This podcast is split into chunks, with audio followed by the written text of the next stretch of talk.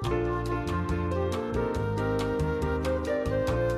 位朋友，大家好，欢迎来到爵士代 James in Stories 的 Podcast 节目，我是主持人光木。今天是跟教育家爸妈对谈系列，那我们欢迎现场的两位主讲人。嗨，我林老师。各位好，我是吴老师。从中部的偏乡的学校调到台北繁华的大都市，对于这个新的职场的一些感受。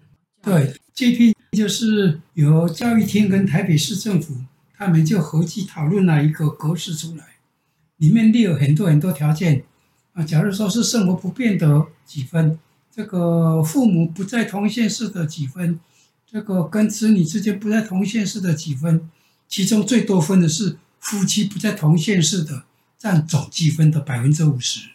爸爸就是利用那个五十分钟掉下来的。到了台北以后，在树林国中。结果发觉很可怕的是，树林国中的老师比民和国中的全校师生还要多。他学校有将近一百七十六班，那个学生一个班一百七十六班，有一百七十六班。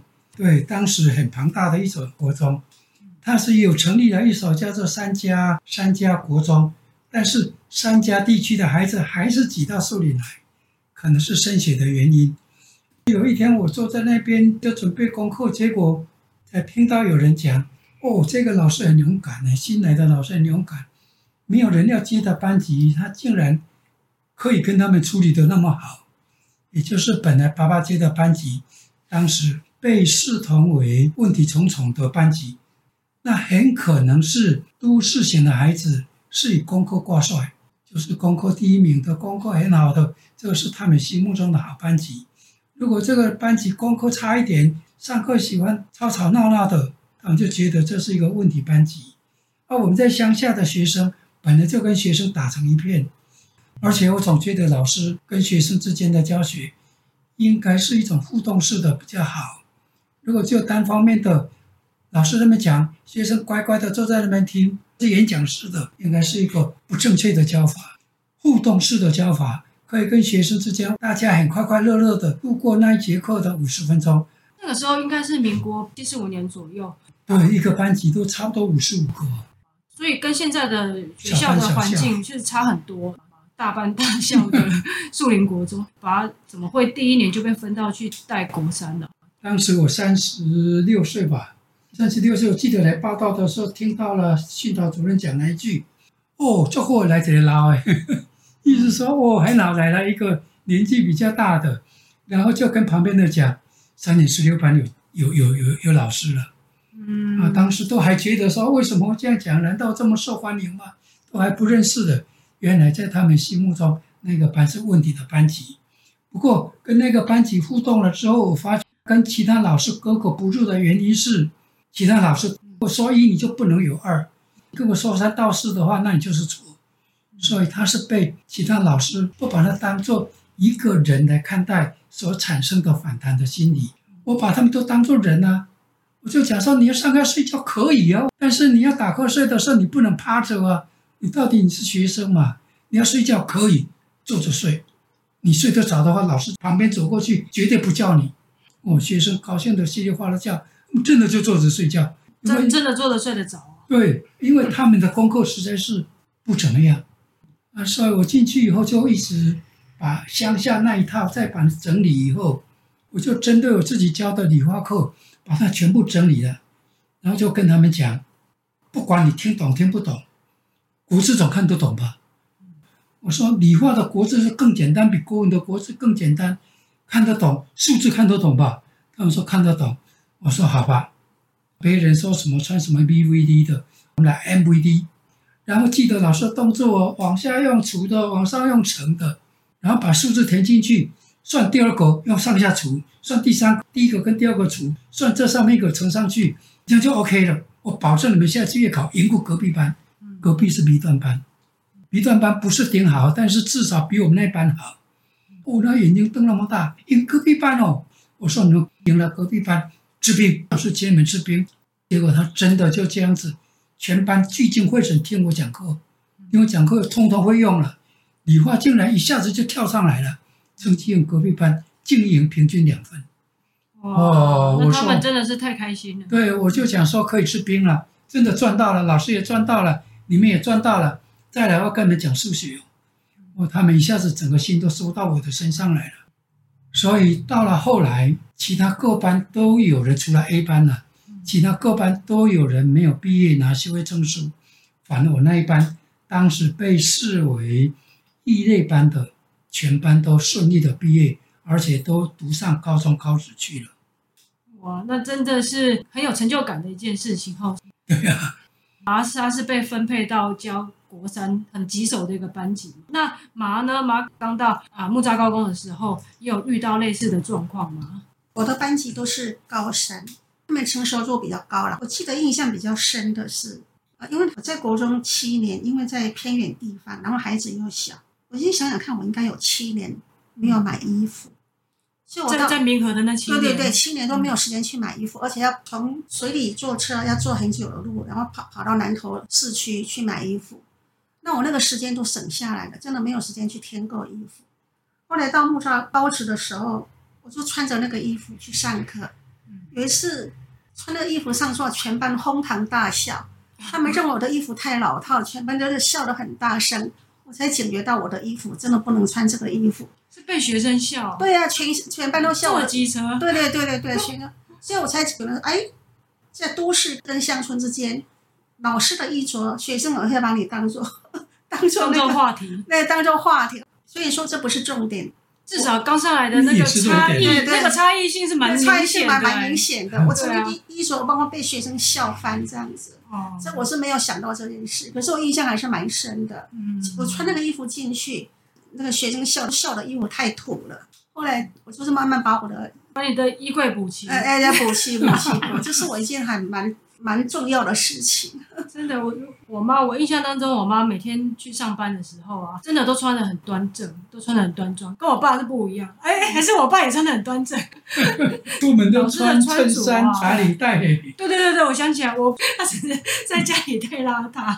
就是我爸妈这个时代的老师，对于自己衣着上面的。要求，呃，我们那时候就是在职前训练，比如说先进教师座谈会，校长有跟我们说啊，你们当老师的衣着要端正，出外不可以穿拖鞋，然后是怎么样怎么样，这些我都记在心里面，这样子，所以我从头到尾都是打点的非常好。嗯，这也是对于自己一种专业性表现的一个重视，对对对对对。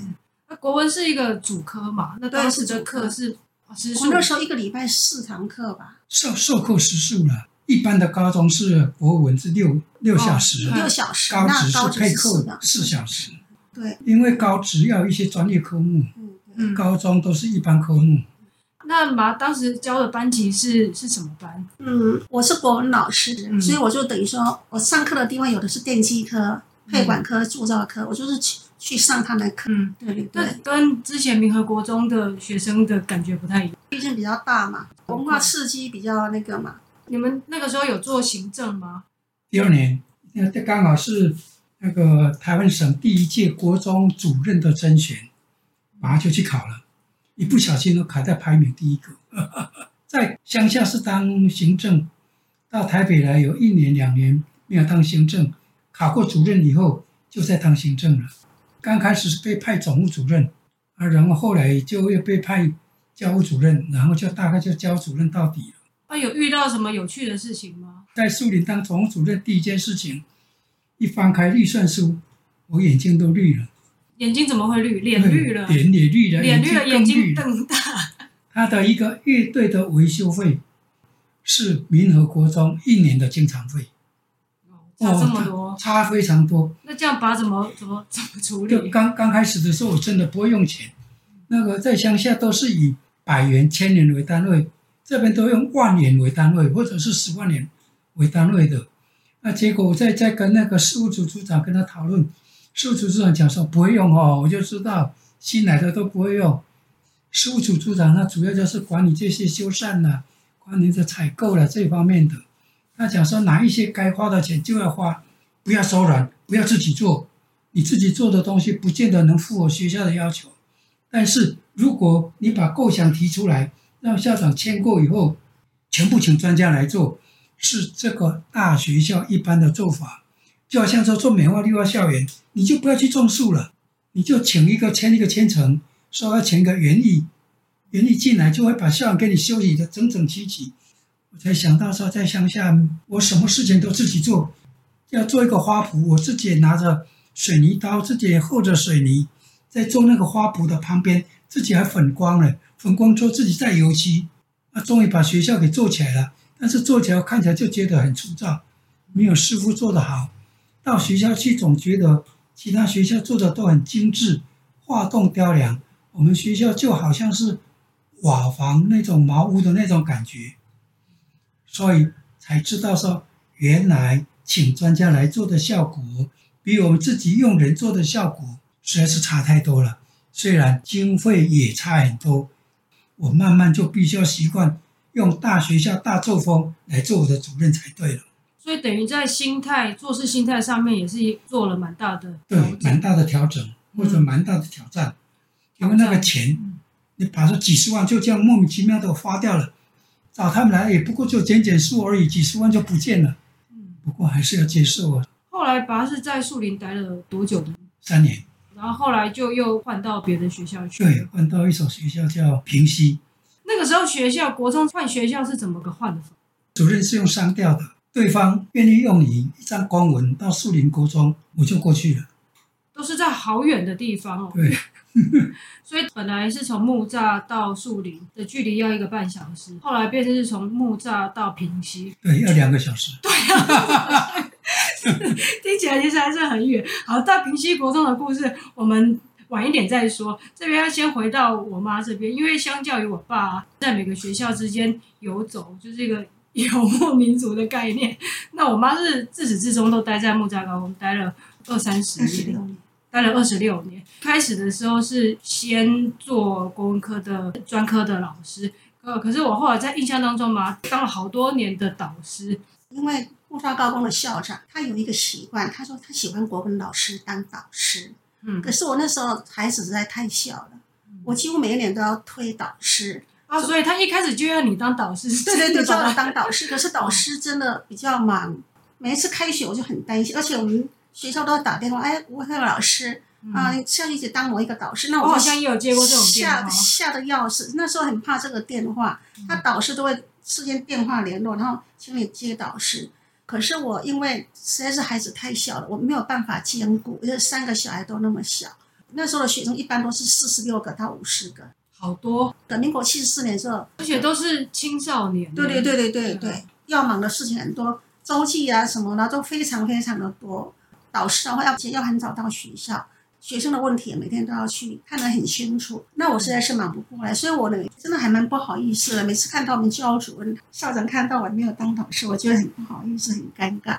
可是我不是不当导师，是真的是请他们帮忙。就所以我在木栅高工的前四年晚辞整整有四年的时间，连续有四年都当专任。当专任的话，都等于说当他都会分配了。嗯，然后我今天上的是电子科的国文科，我今天上的是铸造科的国文科。今天上的是配管科的课，几乎每一科都有都有上过课，至少我去上课就好。但是我不需要打理学生课堂上的一些生活秩序啊，或是教室管理，这个都不用。后来四年后，我觉得我孩子比较大了，你大概小学一年级了吧？也就至少有两个已经念国小。嘿嘿，对对对。然后我就开始可以去当导师了，然后一当就当了很久。对对对，就是都没有休息，因为我们是跟班制嘛。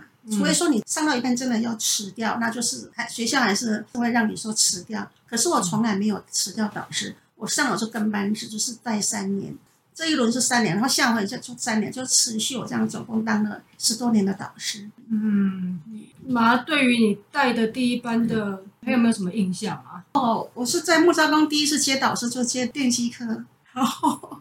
然后他们看一个年轻的老师，轻声细语的国文科老师，纤细柔弱，那应该看有没有欺负你？他们好像很温柔吧，就欺负我。他们高一进来的时候，我觉得还蛮乱的。我们那时候有服仪检查，就去了他奇装异服啊，嗯，要抽烟吗？翘课。翘课啊，就这样子。打架啊？有有打架，还蛮蛮蛮蛮乱的，哎。高一进来会这个样子啊，就是高一你需要整顿一下。我加个话好吗？嗯嗯。一般高职的学生在国中来讲，以前有分 A 班、B 班的，都是 B 段班的学生，A 段班都读高中去了，，B 段班的学生大概就进高职。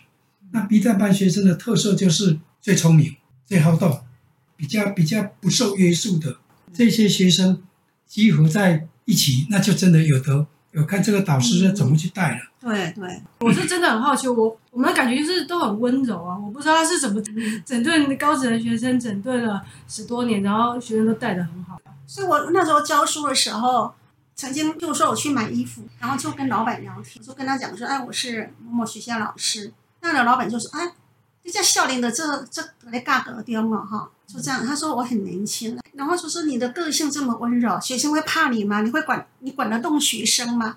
你刚关了呀？对啊，真的是这样直接这样跟我讲哎。对，这也是这也是我的这也是我的疑问啊。对，所以妈有什么 people？嗯，跟我们分享一下。哎，我我当导师就是很负责任呐、啊。我没有课还是留在学校。有的是认为说啊，导师没课，然后也许他们就利用这个时间去翘课了。可是问题事实上有学校有点名嘛，我自己也是很就很仔细啦。反正我我是一个很有责任感的老师。嗯，你既然当导师的话，你就是要有责任感。有的导师会有巧妙的的那个方法，可是我我没有巧妙的方法，我是用最笨的方法。嗯，就是。所谓的紧迫盯人哦，那怎么样紧迫盯人？紧迫盯人，譬如说，我发现这个学生行为不正啊。譬如说，第一班的那个学生还蛮皮的，就是杨英杰他们那一班，那班名字讲出来。不过这个故事我觉得超励志的，妈，你可以讲一下这个班级。那时候有有流行钓虾场哎，他们常常翘课啊。你你怎么把他们抓回来？我觉得有一点是，你说一个导师每天盯着学生，是其实蛮累的。但是有的导师他就学生有什么动静，他人是不在的。可是等他发现，他出来就跟学生骂一骂。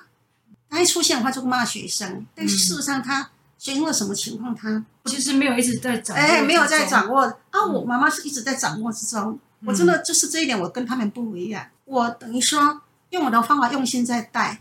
所以他们有什么事情，我讲出来都是真的。他们怎么样情况，我我如果一讲的话，他们他们知道到，哎，老师讲的都是真的。妈妈用心去带学生，感受到这一份心，嗯，跟他们同在一起的，慢慢就会度化了学生了。啊，有的老师是喜欢在学生面前讲一套讨好学生，背后做的是一套，最后学生的反叛，那很可怕。妈妈是用真心在带学生的，结果学生贴到妈妈的身边去了。已经毕业都快三十年了，还有人在问妈妈的情况，还有人写在 FB 上说妈妈是他以前的老师，但是事实上他都把他们的老师当做自己的妈妈，那么在喜爱，那么在尊敬，对，算是形影不离。对对，我如果说处罚他们，我是责备他们，说是有凭有据的，哦，他们就不是乱骂，对他那个心服口，不是说平常不关心，然后出来就骂一骂，就就随便用发飙一下，我不是这样的导师。所以，我这是应该是我唯一的笨。这个笨方法就是有心在经营这个班级的方法。题外话，妈妈年轻的时候有一个看我的面相单纯，说你教书非常的认真，这样你是一个很好的老师，很单纯才会用心。如果说有的人这个外务啊，这边忙那边忙，结果学生也不服他嘛，敬业精神，说真的，我是是蛮敬业的。他们什么事都被我掌握在我的手，他们都服。嗯。听到我妈的分享，我觉得这真是很宝贵的一件事情。好，那今天谢谢爸爸跟妈妈的分享，那也谢谢大家的收听。我们下一集的时候会继续跟大家分享更多有趣的故事内容。谢谢，拜拜，拜拜，拜拜。